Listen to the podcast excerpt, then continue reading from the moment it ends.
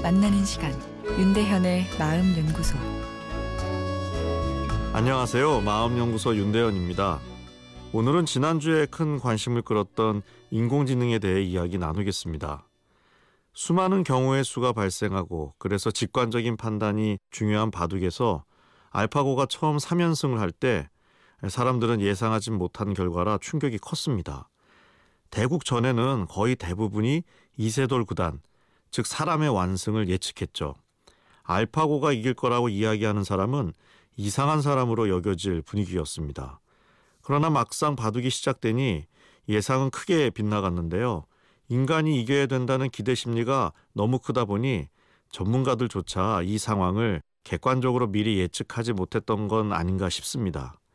인간이 이겨야 한다는 기대 심리가 컸다는 것은 그만큼 인공지능의 발전에 대한 무의식적인 두려움이 우리에게 있다는 반증이라 볼 수 있습니다.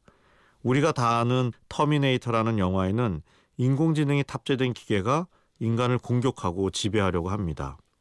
매트릭스라는 영화에서는 아예 기계가 사람을 에너지원으로 활용하고 신경망에 환상을 불어넣어서 꿈을 꾸고 있는 세상을 현실인 양 착각하게 합니다.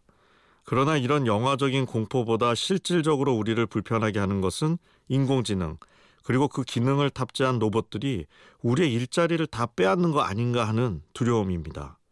저도 알파고와 이세돌 구단의 대결을 보면서 이미 로봇이 수술을 도와주고 있고 언젠가는 수술을 스스로 척척 해내는 인공지능이 탑재된 외과 의사 로봇이 나타나지 않을까 하는 생각이 들었는데요. 그리고 언젠가는 마음을 들여다보는 정신과학 영역도 힐링 컴퓨터가 나를 대신해서 사람들을 치료하지 않을까 하는 공상에 불안한 마음도 생겼습니다. 사실 사람이 만든 인공지능에 사람이 두려움을 느낀다는 것이 아이러니인데요. 다른 각도에서 보면 인공지능에 대한 두려움은 실제로는 사람의 끝없는 욕망에 대한 두려움이 아닌가 생각됩니다.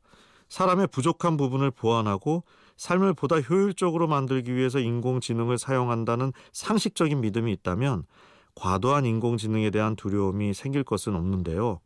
그러나 이 기술이 소수를 위한 부의 축적과 통제력 강화의 도구로 활용되지 않을까 하는 두려움이 우리에게 있는 것이라 생각됩니다.